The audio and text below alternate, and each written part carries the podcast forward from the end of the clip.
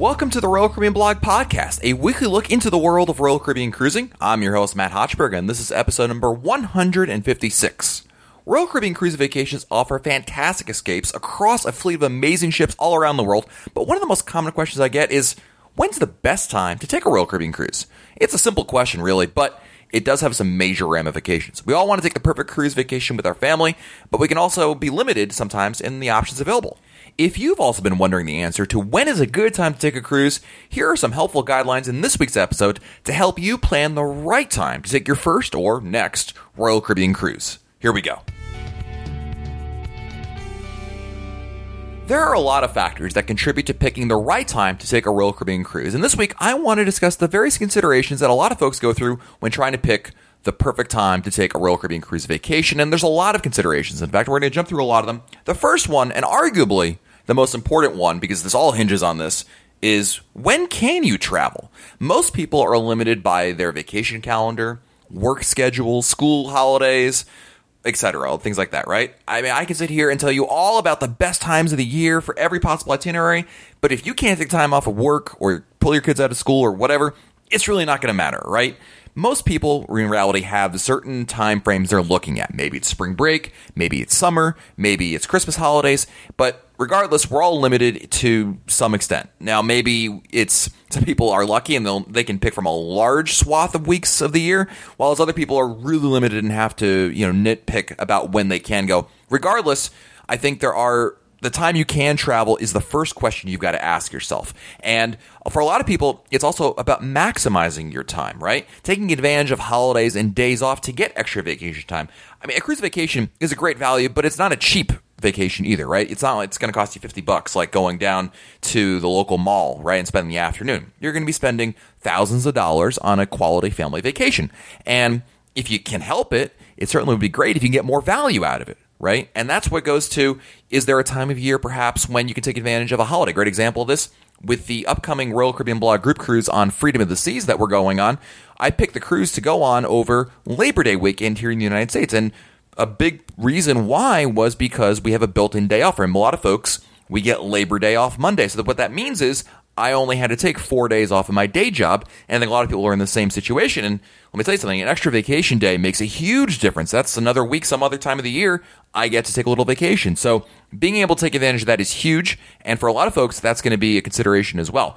Now, we're also going to have to talk about a very difficult subject, something that is bound to generate, I'm sure, some discussion, perhaps some emails even back to the podcast. That's okay. I'm not afraid of discussion, and I don't claim to be right, but I want to at least bring it up as a topic because inevitably families are going to go through this, which is it okay to take your kids out of school for a vacation?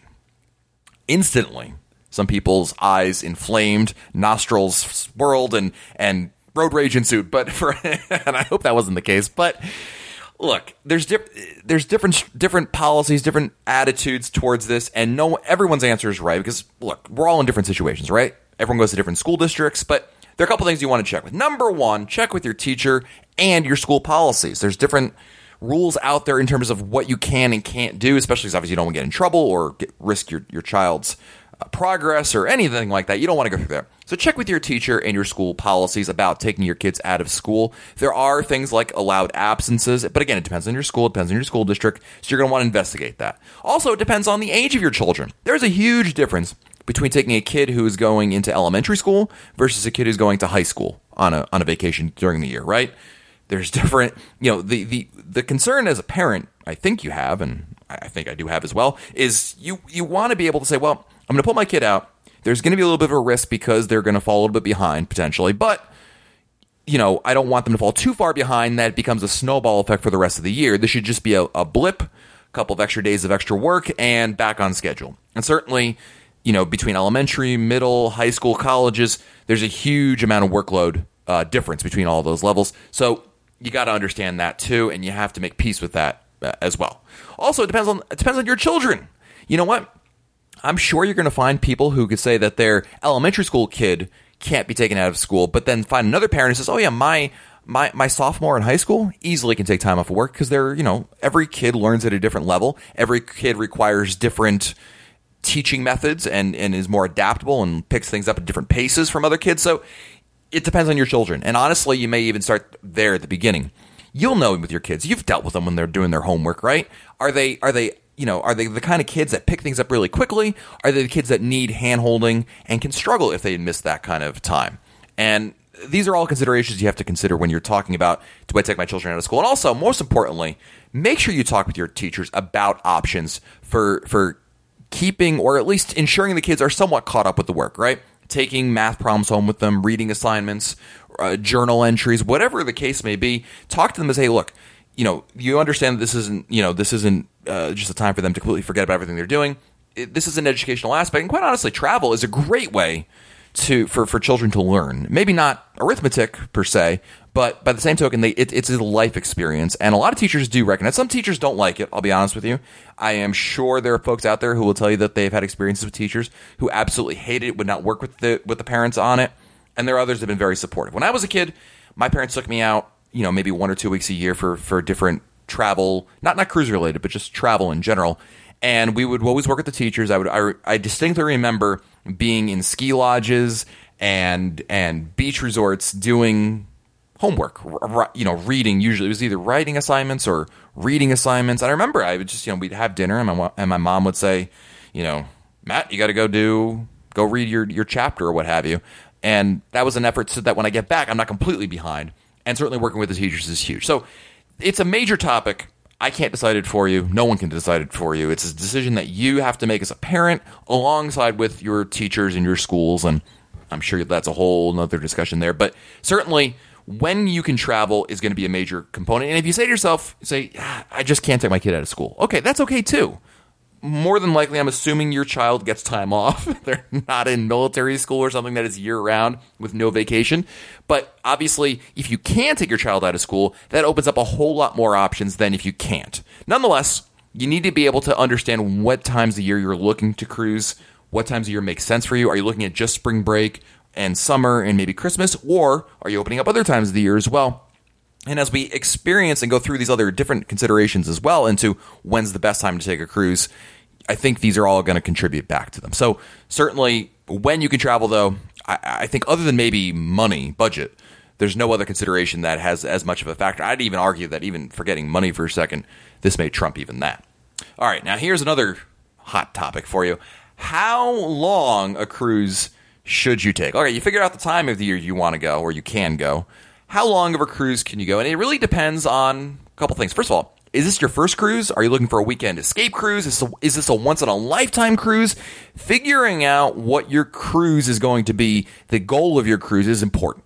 And if you're brand new to cruising, you're going to have a very different experience than my good friend Michael Poole, who was just looking for an excuse to get away, enjoy the perks of Royal Caribbean's drink packages, and enjoy it there, right? We're all different. We all cruise differently. We're all looking for different things. And I think it's important to understand what you're looking for on this cruise. For me, I'm always... not always, but I think I'm usually looking for a vacation for my family, an opportunity to get away, literally and figuratively, and enjoy some time with the family, doing different things. And I think we generally, for that reason, look towards maybe longer cruises than someone who's looking for a weekend cruise. Because for me, a weekend cruise, while, hey, look, I'll take a cruise no matter when. If someone says, Matt, we can go on a cruise this weekend, I'd be like, yes, I will. But by the same token, I would also tell you, well... honestly, as much as I would love to take a nice 3-night cruise here just to get away, I would rather defer that for a 7-night cruise later on. Call me crazy, but you also want to factor in, you know, travel time. Depending on where you're going, where you're living, and where you're going to,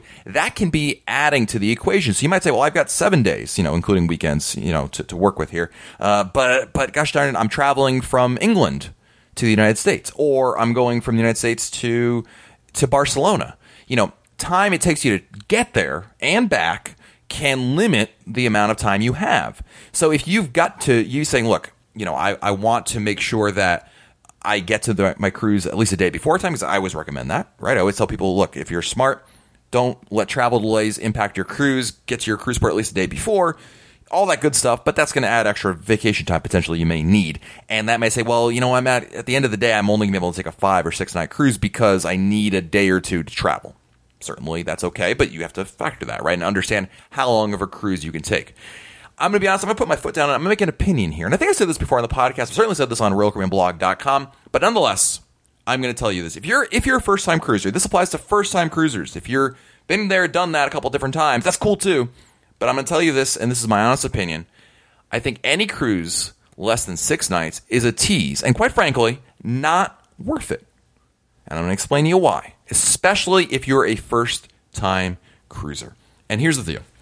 3-night cruises are entirely too short, and they're over before you know it. And I know for a lot of first-time cruisers, it is the most tempting cruise out there. He's just saying, well, Matt, I've never cruised before. How do I know if I'm going to like it? What if it's awful? What if I hate it? I can't imagine being on a 7-night cruise there, because then I'm just, you know, I'm stuck. I know. It's a very common concern, but I'm telling you, number one, I think odds are you're not going to be having that kind of experience. It's very rare, in fact. I've read a lot of negative reviews. I don't think anyone ever said they really wanted to get off the ship at some point. Like, it was that bad, okay? Cruising is a great vacation. It's something that a lot of folks love, including myself. But I'm telling you, 3 nights is a disservice to yourself. It is, because it's way too short. By the same token, 4 and 5 nights cruises are still too short.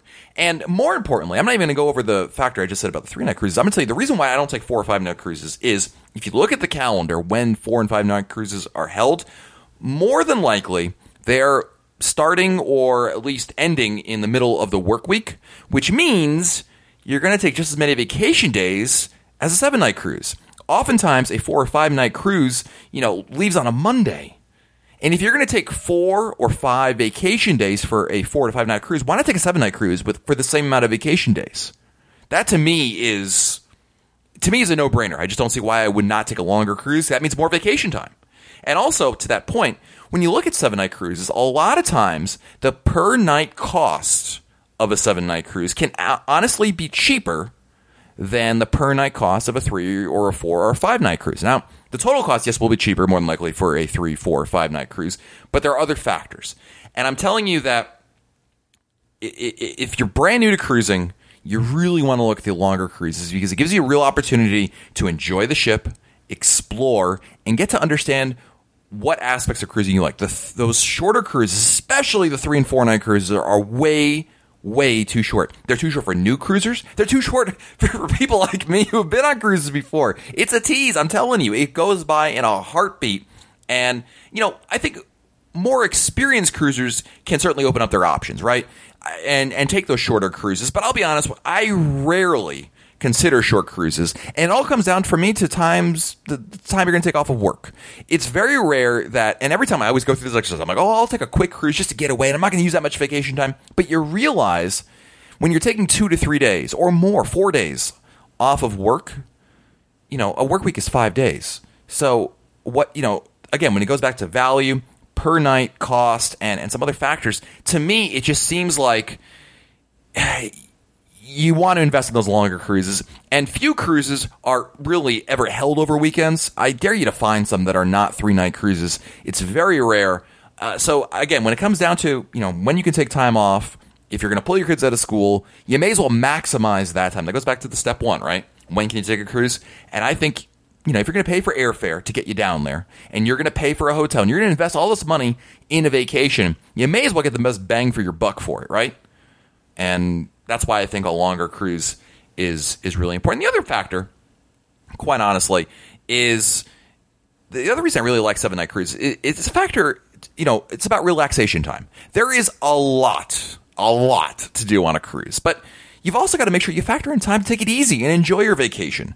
Shorter cruises, you're running around a lot. You want to see it all, do it all, and it's a natural reaction. I do this every single time. But you also want to make sure, you know what, it is important to sit down and just sit by the pool or sit on your balcony or enjoy shows. Just take it easy and actually, you know, relax a little bit on your vacation. I know it's crazy, but the longer the cruise, the more time you have to enjoy it on. Now, I get it also. Look, if you have more time, there are some people that are lucky, right? Because the logic of my entire argument that I've been really making about time to cruise surrounds, you know, vacation time and time off work of school, right? I'm assuming that most people listening to this and considering this are people that are subject to vacation calendars of one sort or another.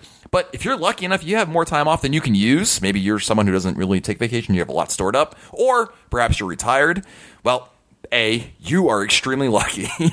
But I also think you're in the minority when it comes to folks considering a Royal Caribbean cruise. So that's why I kind of lean towards this other thing. But obviously, hey, if you got more time than you know what to do with, or you got to burn vacation time then obviously there's other factors. But that goes back to what we're talking about here. How long a cruise should you take? And there's a different answer for everybody. So figure out what's going to work for you. But again, if you're a first-time cruiser, I really recommend you go for the longer cruise. I'm not saying you have to go for a 14-night cruise. Don't get me wrong. 7 nights to me is that sweet spot. It is a great amount of time. Anywhere between 7 to 9 nights, I think whether you're brand new to cruising or you're experienced, been there, done that, it is a great, perfect balance between getting enough time to enjoy your vacation, not feel like you just got there and you're getting off the ship, but also not too long that it's like, whoop, wow, how many more days on the ship, right? I think it's a really great sweet spot and something for you to certainly consider. Now, we can't talk about cruising and when to go and what cruise to book without talking about the P word, prices, right? Let's be honest. Money makes the world go round. And, for a lot of people, we can sit here and list out our favorite cruises and our favorite itineraries. But at the end of the day, for a lot of people, it's all about the money, right? It's all about, well, what can I reasonably afford? And again, depending on when you picked and what you're looking at, pricing is going to vary. And in general, you will find lower fares if you are willing to cruise during shoulder seasons and or when school is in session. So, if you went back to step one about when can you cruise, what time are you looking at? And you said, Matt, I'm looking at cruises in July because that's my kid's summer vacation and Christmas week. Okay, that's fine. You're going to find a lot of options, actually. The problem is, maybe it's a problem for you, maybe it's not, is that you're going to pay more than someone who's looking for cruises in January, as an example. So you have to understand that pricing changes from week to week. You will find you could look at 2 sailings on the exact same ship, right? So maybe you're looking at Allure of the Seas, week 1 versus week 2. They're both 7 nights. One's Eastern, one's Western Caribbean, but that really doesn't matter necessarily. But you might find literally thousands of dollars of difference between those 2 sailings. This is just like airfare, right? This probably shouldn't be terribly surprising. Supply and demand, right? The more people that want to cruise during a certain time of year, well, the prices are going to go up from there. So if you're looking for times of the year where you're going to find the lowest prices, we're talking about really the entire month of January minus New Year's holiday, most of February, depends when spring break falls.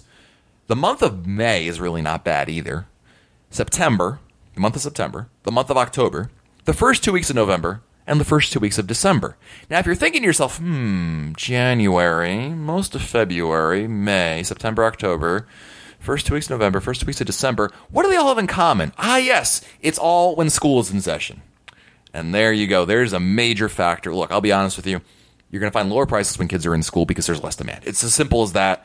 I wish it was any other way, but families are what dominate a Royal Caribbean cruise. Royal Caribbean is a family cruise option. They're a cruise line that really caters towards families, and you're going to see that in the entertainment, the marketing, and on the whole shebang. So certainly, if you're looking at a cruise that is during school's calendar year versus one that's not, you're going to see a huge discrepancy in price. So picking Royal Caribbean cruises that sail during these times of year is, as I mentioned, can often get you the lowest fares because you have less people that have the opportunity or inclination to cruise during those times of year. And it's really as simple as that. Are there other ebbs and flows, which absolutely. It's not to say that if you go at any other time of the year, you're going to be paying an arm and a leg to go. Absolutely not. There are deals around. Other factors like when is spring break can obviously adjust some of these dates. And there's a lot of other things that are out there. The great thing about Royal Caribbean, I think, is that regardless of when you pick, with few exceptions, you can usually find a pretty good price somewhere. That's the advantage of having so many ships in the fleet with so many different options. Maybe it's not Allure of the Seas, but you're going to find options elsewhere in the fleet for you to go to. And I think that you just have to be open to other ideas and other possibilities. But again, it depends. If you might say to yourself, Matt, look, I'm going in July. I want to go on Allure of the Seas, and that's it. And, okay, that's fine. You're going to pay more than you would if you went in September, but maybe that's not a problem. Maybe you said, you know what, it's my vacation. I'm going to spend my money. It's worth it. I'm going to have a great time. Yes, I'm going to pay more, but hey, I got to have a good time, right? And absolutely, I can't argue with that point, and I've certainly done that before. So keep in mind, though, that there are differences in pricing depending on when you cruise. Now, in terms of, hey, Matt, when is the best time to book to get a discount or a low price? It's not that simple. And this is an answer, probably the second most common question I get after, when is a good time to take a cruise? Is when's the best time to book a cruise? And I'm going to tell you, this is my advice to you. What you want to do is book a Royal Caribbean cruise price that you're comfortable with, and then keep an eye out for discounts. Booking promotions and chasing discounts, you know what?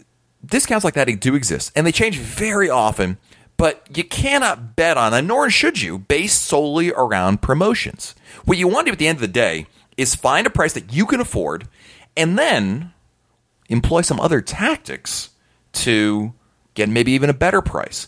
But this goes back to, you know, what if I told you there was some magical, this has never happened before, but let's say there was a magical deal where I could get you, you know, I'm going to make up a number here. Let's say 75% off the cost of a cruise, right? Which is unheard of. But at the end of the day, I don't care. Even if I told you, well, you know, regardless of the price, even if I'm telling you it's 75% off, you'd be crazy not to do this.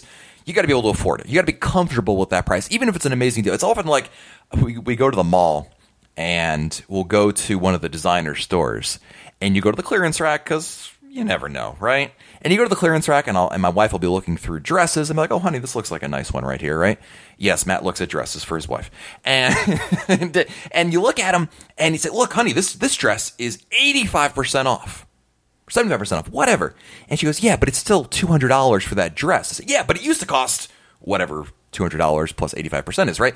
But she says, yeah, but it's still $200. It doesn't matter that it's a fantastic steal. It's too much. And the same is true for cruising. So my advice to you is find a price that you're comfortable with, that you can say, I can afford this, and go with that. And then what you want to do is employ certain tactics, which we've talked about a lot on here, but I'm going to repeat them. Number one, book as early as you can. Boy, I cannot emphasize this enough. Book as early the cruise as you can. I'm talking years if you can do it, okay? There is no such thing as booking too early for a cruise. The reason why we say this is there's two reasons. Number one, you will odds are get the best price, because the way that Royal Caribbean prices their cruises is when they first put a cruise out for sale, they will put out the price at a certain point. And as people start to book the cruise, more than likely the prices will start going up. Now, of course, there is a possibility of going down, which goes down to my second point, which is reprice. Now, it depends where you live. I know that our friends in Europe, especially the United Kingdom, don't have the same booking rules as us here in the United States and Canada. So check with your local travel agent about the rules about repricing and rebooking.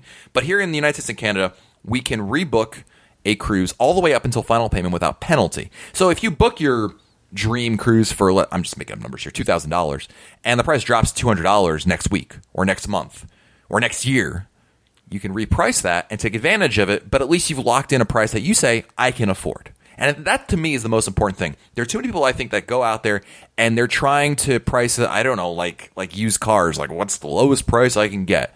And they don't book until they find that lowest price. Well, couple things. Number one, you may never find that lowest price. Not all cruise fares drop. Not all cruise fares will ever go to a level that you know, are looking for a quote-unquote deal. Find a cruise that you want to go on, A. B, find a cruise that you can afford. And then if you're comfortable with the price, you don't have to love the price, and you can always cancel. Don't forget that. That's always an option. Then book the cruise and take advantage of that, and then look for discounts. It's really the way that I do it, and the way that most Royal Caribbean veterans do it the same way. You find something you can afford and say, yeah, I can live with that price. Or, hey, that's a great price. Maybe you're going to be lucky and you're going to find a great deal off the bat. But nonetheless, find a price you're comfortable with and then chase those discounts. Go look for them. Be that guy who is constantly calling their travelers, hey, I think I could save $10 if we reprice that cruise. Because you know what? $10 is a drink, right? And I would be lying to you if I said I never repriced a cruise for a $10 difference. That's what it's all about. I get it. It's part of the fun, part of the hunt, right, is enjoying that. So take advantage of that. Now, the last factor, and arguably, you could have gone through everything we just talked about, and this may ruin all your plans, but it's important to talk about because it is an important factor about when to take a Royal Caribbean cruise, and that is weather. And weather is a completely different concern from everything we've talked about so far. You could have lined up everything the previous points of this episode, but weather can be something that causes you to completely reconsider everything. Now, Royal Caribbean offers cruises throughout the year, and while it may offer cruises during many months of the year, the weather will vary depending on when you choose to go. As an example, in the Caribbean, spring and fall offer temperate highs without excessive heat, but in the fall, hurricane season adds increased risk of a major storm impacting your itinerary. By the same token, you say, okay, well, that's fine. Cruises in January and February, right? Because there's little to no risk of hurricanes there. But of course, a cold snap can mean water temperatures not being agreeable with you for swimming. It could be cloudy. Also, depending on where you live, maybe you live in Michigan or you live in New York. Well, snowstorms in the areas you live can impact your ability to get to the cruise with, you know, flight delays or cancellations, and those are things you just can't plan, just like hurricanes in the fall. So depending on your itinerary, you want to look at the average high and low temperatures for the time you're looking, and consider your preferences and your risk tolerance. And here's some questions you want to ask yourself. Are you okay with your Eastern Caribbean cruise becoming a Western Caribbean cruise because of a storm? Does extra humidity in Alaska bother you? Do you mind bigger waves at sea due to storms? These are the kind of things you need to think about and what you're looking to do. Some people will not cruise in summer in the Caribbean because they think it's just too darn hot. By the same token, some people say, I will never take a cruise in the fall to the Caribbean because I am not willing to risk a hurricane. I only cruise outside of hurricane season. Perfectly okay too. But again, you need to consider the weather and what it can do. I'll be honest with you. I think weather, while important, is not as important as you might think. And I know that didn't really sound like that made any sense. These days, you hear and read about weather all the time, right? I mean, the news will just constantly tell you, oh, did you guys see this? Look, it's raining in Africa. That means a huge hurricane is coming to the Caribbean. Not necessarily. I can't tell you how many times they dissipated, ended up in somewhere in Mexico, or, you know, there's a variety of factors. It's true that hurricanes don't really sneak up on people, but at the same time, they also are notoriously unpredictable in terms of their exact path. Snowstorms are even more hard, more difficult to determine their path. Trust me, if you live in a northern state, if you've lived in, I grew up in New England, how many times, and I know that people are going to be nodding their head at this, how many times have you heard about this major storm coming and people start shutting down, schools close early, and what happens? The storm misses us, right? You never know. By the same token, there's times when you say, oh, it'll be 2 inches of snow, and you wake up and you got a foot of snow on the ground. There's different considerations. You go into the Mediterranean in the summertime, it can be extremely hot in Rome. And if you go to England in the, you know, late spring or even earlier spring, you know, you may run into really bad weather, right? Rain, cloudiness, not exactly the picturesque sunny cruise vacation you may have had in mind. So it depends on what you're looking to do. Some people don't want any humidity. Some people want it hot, you know, it's up to you. So you need to consider weather as well. And really, when you're looking at all these factors, I think this will help you pick the best time to take a cruise. Because the answer is, the spoiler alert to the question of, Matt, when is the best time to take a Royal Caribbean cruise? The answer is, of course, like everything on this podcast, it depends. It depends on you, actually. Because the answer I come up with is going to be different than you come up with. And it's different from what he came up with and what different than she came up with. And that's okay. But you need to figure it out for yourself. And not only that, my answer for my cruise, my next cruise, is going to be different from the next cruise after that, because different factors change, right? Your kids get older, your vacation schedule is different, work projects get in the way. There's a ton of different things to consider. But the important thing is you need to go through this exercise to figure out the answer to it, because there is no general answer. There is no – anyone who tells you this is lying. There is no best time for everybody to take a cruise. There just isn't. I guarantee you I could rattle off 52 answers, because there are 52 weeks in the year, and I guarantee you there will not be one that works for everybody, because everyone's different. So it's important to figure out what's important to you and when works for you. Now, of course, I'm going to also give you guys some homework here. We talked about school a little earlier, so why not? My homework to you is send me an email, matt@royalcaribbeanblog.com, and tell me your favorite time to take a Royal Caribbean cruise and why. Maybe we'll help some folks that are new to cruising out here and tell them, is there a time of year that you think is better than others? And I'll give you one. I'll start you off here with a little help here. One of my favorite times to take a cruise is February and March, not excluding the ideas of pricing and some other factors. But the reason why I love February and March here in the United States for a Caribbean cruise is simple. Because by February and March, if you live in a northern state, you're sick of winter by that point. Look, I love snow as much as the next guy, but by February and March, you need a break. You want to be able to wear shorts again, because it's been a number of months since you have. Heck, you may not even seen the sun for that long. To me, a vacation that time of year is awesome, because it's warm. It's certainly warm in the Caribbean by that point, and it gives you that excuse to wear shorts for at least 1 week before you come back and put back the jeans and the coats back on. But I just love that idea of escaping winter, because early on in winter, I think it's kind of nice. It's cute. It's winter, cool, all right. You know, the snow is pretty. You get to decorate. By February and March, you're ready for summer already. So that's why I love the cruising that time of year. But maybe you're different. You tell me your favorite times of year to cruise and why. Send me an email, matt@royalcaribbeanblog.com. Alrighty, speaking of your emails, I just asked you to send me your emails about your favorite times of year to cruise, but we're also going to read your emails about everything Royal Caribbean, and whether or not you choose to do that homework assignment I gave you, that's okay too. Send me anything you got on your mind about Royal Caribbean. I'd love to hear about that, and you can, of course, do that by emailing Matt at RoyalCaribbeanBlog.com, M-A-T-T at RoyalCaribbeanBlog.com. And our first email is from Daniel Preuss of Germany, who writes, Matt, do you know if it's possible to use FaceTime with the cheaper Voom Surf Voyage pack instead of Voom Surf and Stream? I'm wondering if the term stream just means Netflix and others, and maybe it's possible to FaceTime somebody without paying more. Do you have any experiences since this change with the new Voom packages? Daniel, great question. And Daniel's talking about the Voom high-speed internet packages. As you may or may not be aware, Royal Caribbean recently revamped its whole internet offerings as of May 1st, 2016. And now Royal Caribbean ships offer two levels of Voom. Voom is the marketing term for their internet packages. It's just supposed to invoke that it's fast. When Voom first showed up on Royal Caribbean ships, when it was only available on Quantum-class ships and Oasis-class ships, there was just one speed. It was just Voom. That was it. Singular. And you just had... It supported everything. Since then, Royal Caribbean figured, well, they broke it apart. They gave a lower, a slower option called Voom Surf Voyage, and then a faster option called Voom Surf and Stream. I think it's a little confusing.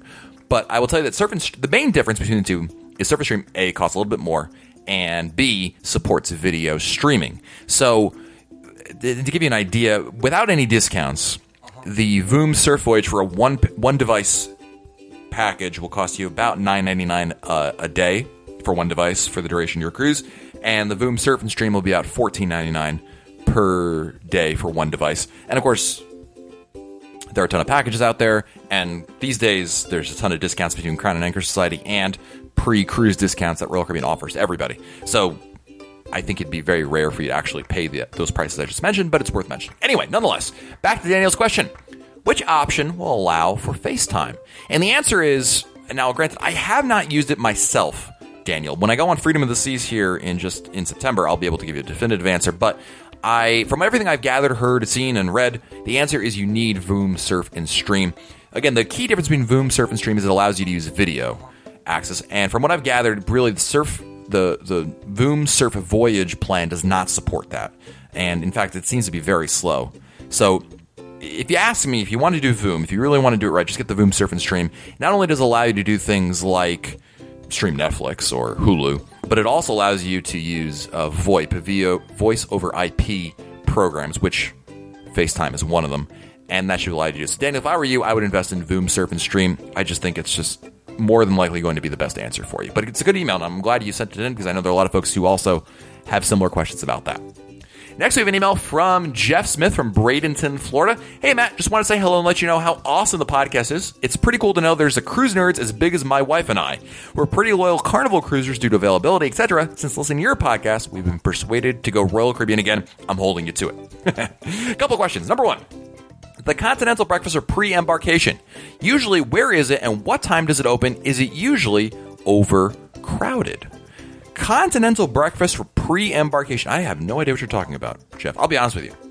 On embarkation day, you're going to have lunch available in the Windjammer, and that's usually available by 11 a.m.-ish. Depends on the ship and sailing and all that other stuff, but that's usually there. But pre-embarkation continental breakfast, I'm not sure what you're referring to. Jeff, maybe someone else, you Jeff, or someone else knows.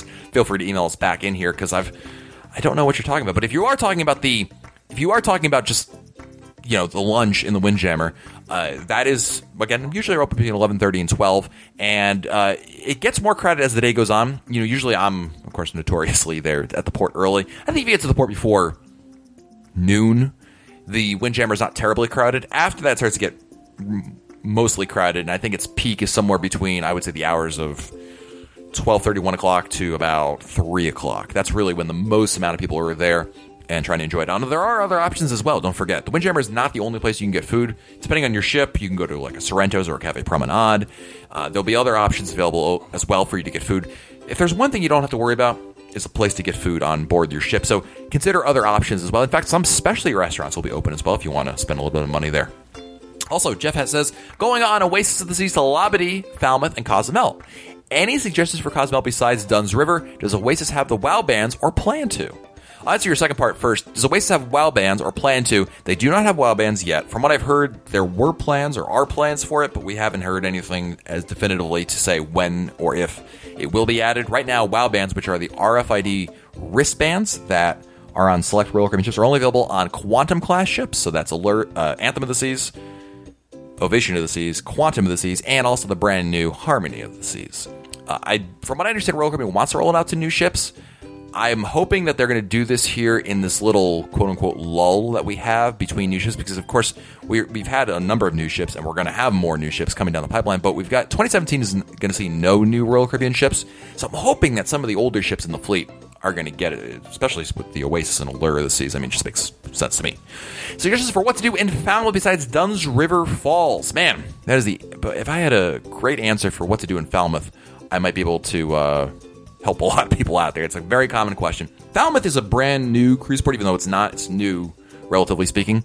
But it's not as mature a cruise port as, say, Cozumel or Grand Cayman or Nassau, right? And what I mean by that is there's just not a huge amount of stuff to do in the immediate area. A lot of things to do in Falmouth require drives of 45 minutes to an hour or longer. So it depends on what your tolerance is for what you want to do. As an example, for me and my family, Jeff, we've got young children.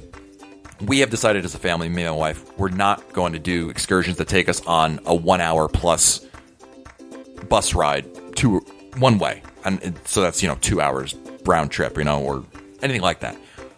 We love our children, but we also recognize that our children are not great with that kind of thing. And it's just not enjoyable for anybody. They get bored and then we suffer with it. So no bueno, right?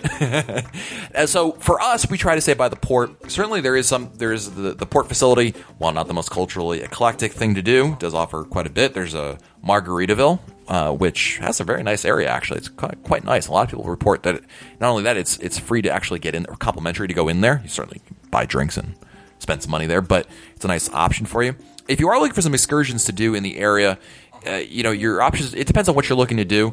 I would tell you that one of the areas I really want to go to, and I've heard people talk about this a lot and with positive results, it requires a longer ride than I'm willing to do, is, and I hope I'm pronouncing this right, Blue Hole. It's also known as Erie Blue Hole, I-R-I-E. I'm sure I did not pronounce that right, as the locals would.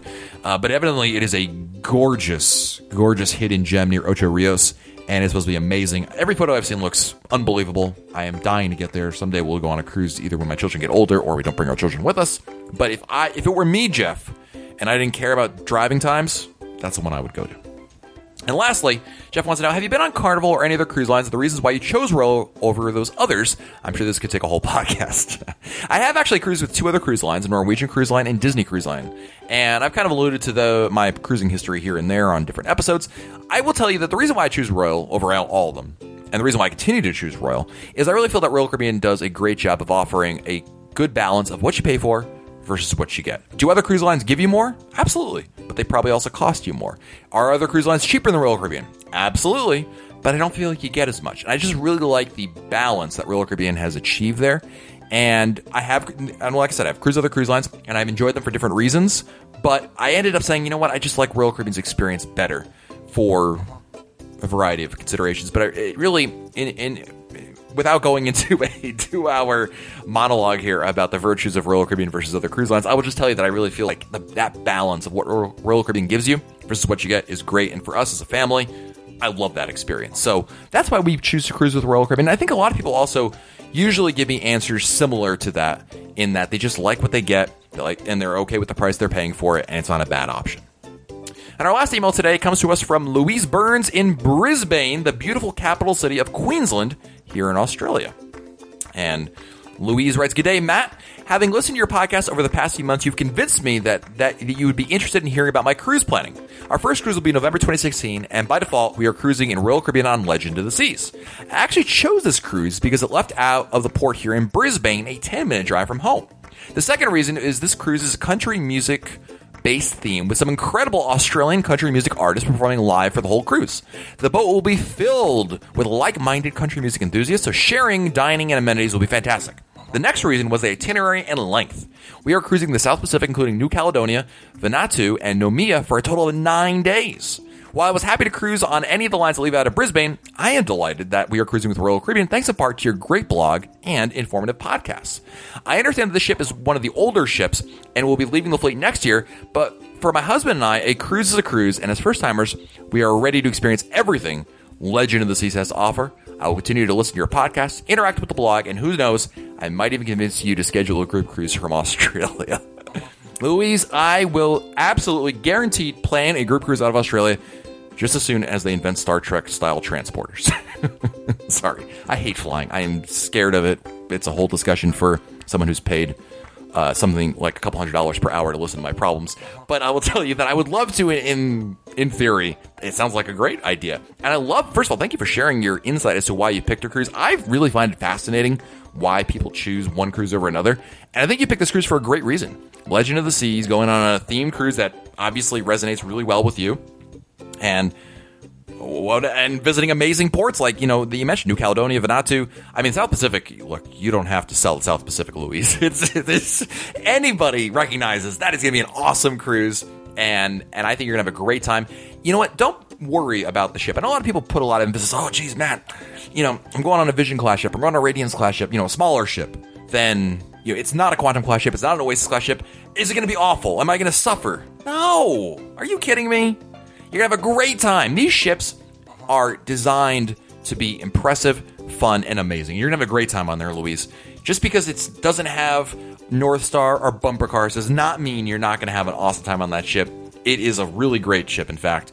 And I think you're going to have a fabulous time. In fact, I know a lot of folks who have been cruising out of Australia for a number of years on Royal Caribbean have a lot of experience with Legend of the Seas, and they will tell you lots of great things about it. So I think you're going to have a great time. And thank you so much for sharing your insight. And I can't wait to hear about your cruise when you get back, Louise. That's your additional homework assignment there. All right, guys. Thank you so much for all your emails. Love talking Royal Caribbean with all of you. And, of course, if you have a question, a comment, a thought, really anything about Royal Caribbean, why you booked your Royal Caribbean cruise, be sure to send me an email, matt@royalcaribbeanblog.com. Well, that's a wrap up this episode. Thank you so much for joining me once again. Until next time, I'm Matt Hochberg, and we'll talk again soon.